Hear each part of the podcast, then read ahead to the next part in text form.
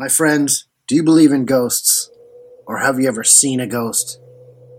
Well, I haven't, but a good friend of mine has, and they saw it in my house. Here's the story. This one's a little weird. I'm going to tell you this story, and I give you my word, every word of this story is the honest truth, exactly as I'm about to tell it to you, man. But before I tell you this story, I'm going to let you know right now. I personally never believed in ghosts. I'm not a hocus-pocus guy. I'm not an overtly religious guy. I'm more what I would term a spiritual person, but not religious. As a child, I went to Catholic school. My grandparents attempted to raise me Catholic. I was baptized. You know, I did communion. I never did confirmation, if you know about the how that goes and the whatever. Do I believe in ghosts? Up until this story, I definitely did not. This story changed my perspective. And to this day, even though it happened quite some time ago, I still don't know how I feel about it.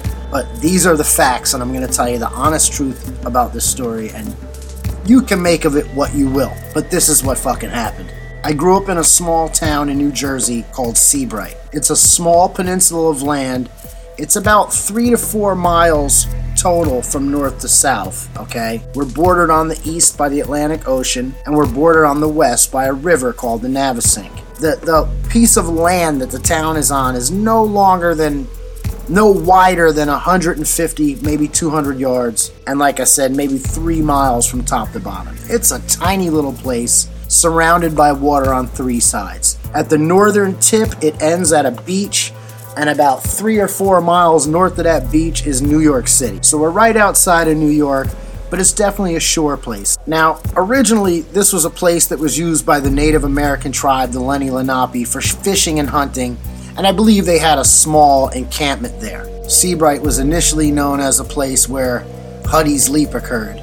Huddy was a Revolutionary War hero. Huddy was on a boat en route up the Navasink River to Sandy Hook, the little beach I just mentioned by New York, to be hung as a traitor to England, being a Revolutionary War guy and a guy that was involved with some stuff. As the boat came up the river, Huddy jumped overboard, handcuffed or whatever, swam to shore. They did eventually capture him. They brought him up to Sandy Hook and hung him. But that's a different story. Fast forward to the early to mid 1800s, Seabright is inhabited by mostly Swedish people involved in the fishing trade, and is most famous for the place where a boat called the Seabright Skiff was invented. Now, the Seabright Skiff, you know as the modern-day lifeguard boat. It's the lifeguard rowboat that they paddle out. The main feature of it, it's got a curved hull and the curved in the bow, and that allows it to be launched in heavy waves and heavy surf. The Swedish people of Seabright invented this boat to get these boats out in the waves so they could do their fishing bit. So that's Seabright. Now, the houses in Seabright are very close together. They're tiny little 2-story A-frames, and it was in one of these houses that I grew up. Now, growing up in my house, my mother always told me the house was haunted and there was ghosts, and she even went so far as to describe the ghosts and what they look like. Me, I personally didn't believe her, but she would describe these ghosts as being two young children, a blonde boy and a blonde girl, and a late adolescent, early teenage girl, wearing 1800s era sleepwear, like pajamas. And it's like, yeah, mom. Another story my mother would always tell is we had downstairs in the kitchen, the table we would eat at in the kitchen, we had a round table with about 5 wooden chairs around it. And she would say at night, in the middle of the night, she would hear the chairs making noise as if they had people sitting in them. You know, when you can hear when a chair has weight on it, it makes little creakings in here and there and little shoves in and out as people are talking over the table. She always claimed she heard that late in the night. That's my mom. But of all the stories my mother ever told about potential supernatural activity happening in our house, this one had to be the strangest. Mom was in hideout mode, so she was sleeping in the attic. We had a little bedroom up there, which later was going to be my bedroom in my teenage years. But at this time, it was just kind of a spare crash spot. Anyway, she's kind of hiding out, so she's sleeping up there. She's in the house alone. I'm away at boarding school at this time, and in fact, don't even live there. The other two children, my younger brothers, they're away somewhere. I'm not sure where. That's a different story. But for whatever reason, my mother's alone sleeping in the bed, and she keeps waking up hearing children run by her laughing and playing. She tells herself she's dreaming this and tries to go back to sleep, but it keeps happening. Finally, she wakes up and looks at the end of the bed, and it's an attic, so there's a ladder to get up into the attic, right? So there's an opening in the floor, and there's a light shining from the hallway downstairs up into the hole, up through the hole into the attic. And she says when she pulled the covers down, she looked and saw the kids. The two ghost kids, the Swedish kids, wearing the pajamas, the little boy and the little girl. She didn't mention the adolescent kid this time, but she often told stories about seeing this 14, 15-year-old girl as well once in a while. But this time it was the kids, and she said she was so scared that she pinched herself so hard that the next day she had a bruise and that she didn't know what to do because she was alone and she really believed she was seeing this. She gently pulled the covers back over her eyes, probably like any of us would do if we really thought we were seeing something like this, and just cowered in fear until sunrise. Now, those are a few of the stories that my mother always told, but common to these stories were the same kids. 3 kids, little boy, little girl, around the same age, adolescent teen. Fast forward to 23-year-old me.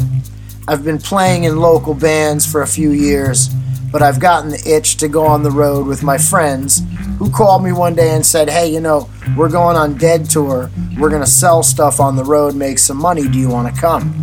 Sounded like a great idea for me, so I quit the band I was in, jumped in a car with a sleeping bag a couple days later, and set out that summer. And I think this one particular summer, we stayed on the road for about 3 months, 90 days. So we left in about June, came back sort of end of August, yeah? It was me, my friend Josh, my friend Stu, and his girlfriend Lila. Stu also brought his dog with us, Kaya, and that rounded out the crew for the trip. We went out all around the country. Now, a little bit of backstory on the individuals in this crew. Lila was a gal who did believe in ghosts.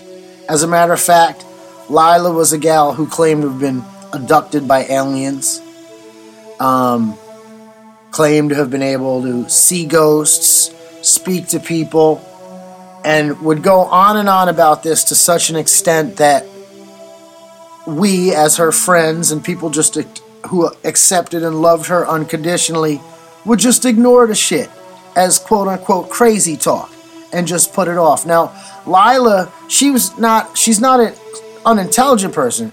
Quite contrary, she's a very intelligent person. She's a creative person, an artist. She was the star of a very famous video by a very famous band of the grunge era, art rock era back then. I'm not going to mention the band or name because I don't want you to find Lila.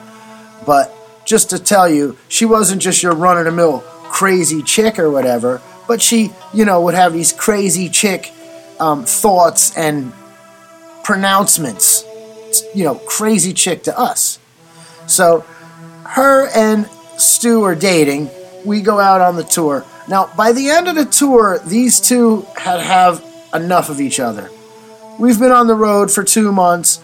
By the end of the 2 months, they're fighting so bad. It was horrendous. I remember being on the beach in Santa Cruz and standing there, it was the end of the day, and it was beautiful. We're watching the waves hit the rocks down below, and those two are behind me and my friend, and they're fighting, and I'm just like, well, what are we going to do about this? These guys, this is crazy.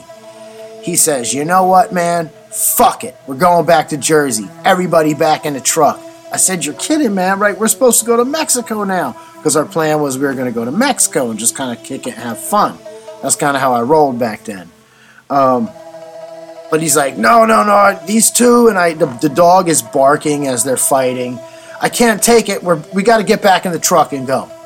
So we all pile back into the truck, and the funny thing about this is a pickup truck with a cap on it. You know what I'm saying? So it's like It's pickup truck with a sliding window behind, and you can talk to people behind.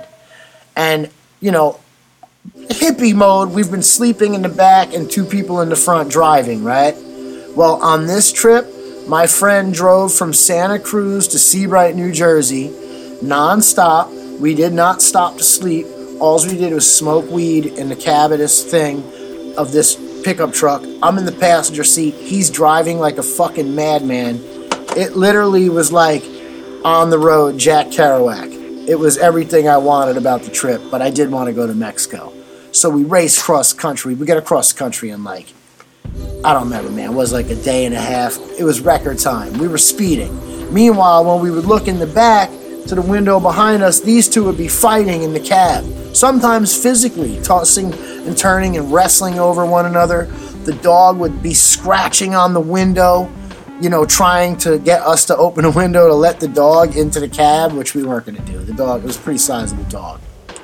So we get back to Seabright. And as you can imagine, after driving all the way across the country, straight, nonstop, with no rest, when we get back to Seabright, everyone is exhausted. So I say, hey man, instead of everybody driving back to their houses tonight and trying to go back home, whatever, everyone could crash in my living room, crash on the couch. No problem. Boom. I'm going upstairs to the attic to crash out. Love you guys. See you in the morning. Good night. Went up there. I must have crashed out till about, I don't even know, maybe noon, 1 a.m. Late. You know how you do when you're at that age. Woke up the next day, went down in the living room. They're all gone. Everyone's gone. The three of them and the dog are gone.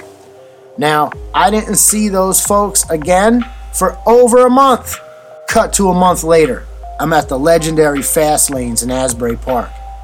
It's Thursday, nickel beer night, which that itself was legendary. If you were there, you remember. So it's nickel beer night. I'm at the Fast Lanes. Music is pumping. It's 20 deep at the bar. People got their cups in the air. They're trying to get a 5-cent beer. Boom, boom, boom. Out of the flashing lights and smoke and drug haze appears Lila.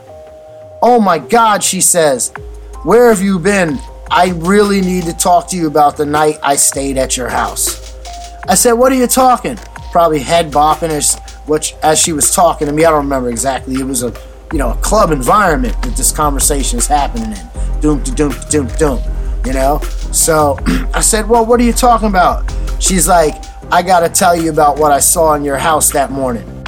I said, well, let's go over to the bar and get in the queue and wait in the line. And as we're waiting, you can tell me the story. And this, my friends, is the crux of the story. And this is what she told me. I went to sleep on the one couch with Stu, and Jay was on the other couch. The dog was on the floor.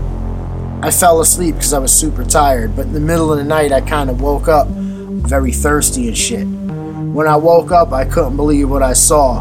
On the chair by the door, a girl was sitting there. She looked like she was about 15 years old, and she was dressed in old-fashioned pajamas. She had blonde hair, but her mouth was sewn shut, and I couldn't believe what I was seeing, and I was terrified. She said, but at that moment, your mother came down the stairs and came walking through the kitchen, right past the girl, who was now behind her as she walked into the living room. And she looked around at everybody at everybody sleeping on the couches and said aloud, what the fuck? What the fuck? Why are all these people fucking sleeping in my living room? And then turned around and walked out of the room. All the while, the girl was sitting there. My mother never saw her. My mother walked back into the kitchen, turned left, and back up the stairs to her bedroom. And Lila said she was so terrified, she just turned over super slowly and refused to look at this girl sitting in the chair. She said she stayed that way till sunrise.